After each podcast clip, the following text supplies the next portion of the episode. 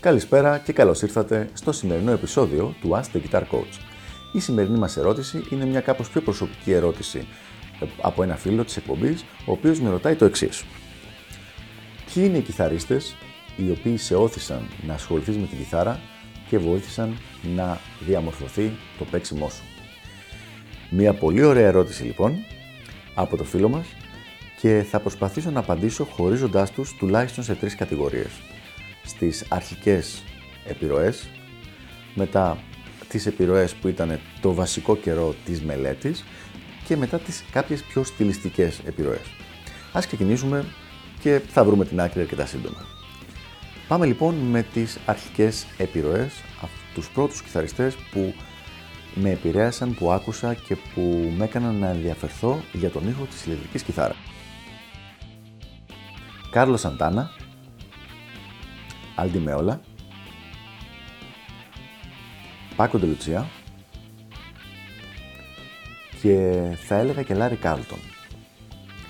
Αρκετά διαφορετικοί μεταξύ τους, φυσικά, και το ενδιαφέρον της όλης υπόθεσης είναι ότι κανένας από αυτούς δεν είναι αμιγώς rock metal κιθαρίστας. Δηλαδή τα πρώτα μου ακούσματα και που με έκαναν να ασχοληθώ με την ηλεκτρική κιθάρα δεν ήταν βαριά rock metal ακούσματα. Κάτι το οποίο βέβαια θα αλλάξει στην επόμενη, στα επόμενα χρόνια.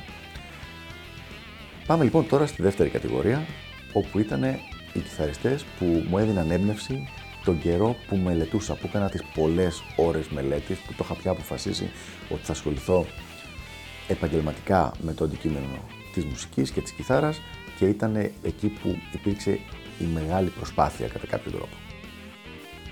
Ξεκινάμε. Γκάρι Μουρ, ε, George Lynch, Yngwie Malmsteen και Βίνι Μουρ, θα έλεγα. Και επίσης ο Τζον Πετρούτσι, του Dream Theater. Νομίζω ότι αυτή η πεντάδα ήταν ε, οι πιο σημαντικοί κιθαρίστες που μου δίναν έμπνευση εκείνα τα χρόνια, που άκουγα πολύ, προσπαθούσα να αναλύσω το παίξιμό τους. Ε, πολλές φορές είχα και δίσκους τότε των 33 τροφών που τους πιάναμε, τους παίρναμε και χαμηλώναμε την ταχύτητα για να ακούσουμε και τον ήχο και τις νότες και να βγάλουμε τα solo, γιατί δεν υπήρχε δυνατότητα να γίνει αυτό ψηφιακά τόσο εύκολα. Νομίζω ότι αυτή η πεντάδα ήταν η βασική πεντάδα που μου δίνει έμπνευση εκείνα τα χρόνια. Και πάμε στην επόμενη κατηγορία. Η τελευταία κατηγορία λοιπόν ήταν το διπλό χτύπημα ας πούμε του Mike Varney και Mark Varney που είχαν φτιάξει την Shrapnel Records και τη Legato Records. Αυτά τα δύο αδέρφια είχαν, πάρει, είχαν φτιάξει από μία ε, δισκογραφική εταιρεία ο καθένας και είχαν καλέσει τους καλύτερους κιθαρίστες της εποχής να ηχογραφούν για αυτούς. Να ηχογραφούν δηλαδή καθαρά κιθαριστικά άλμπομ. Σχεδόν όλοι οι rock metal κιθαριστές εκείνης της εποχής άκουγαν όλους αυτούς τους δίσκους και είχαν σαν κρυφό όνειρο το να τους διαλέξει ο Mike Varney ή ο Mark Varney για να βγάλει ένα δίσκο μαζί τους με την εταιρεία του.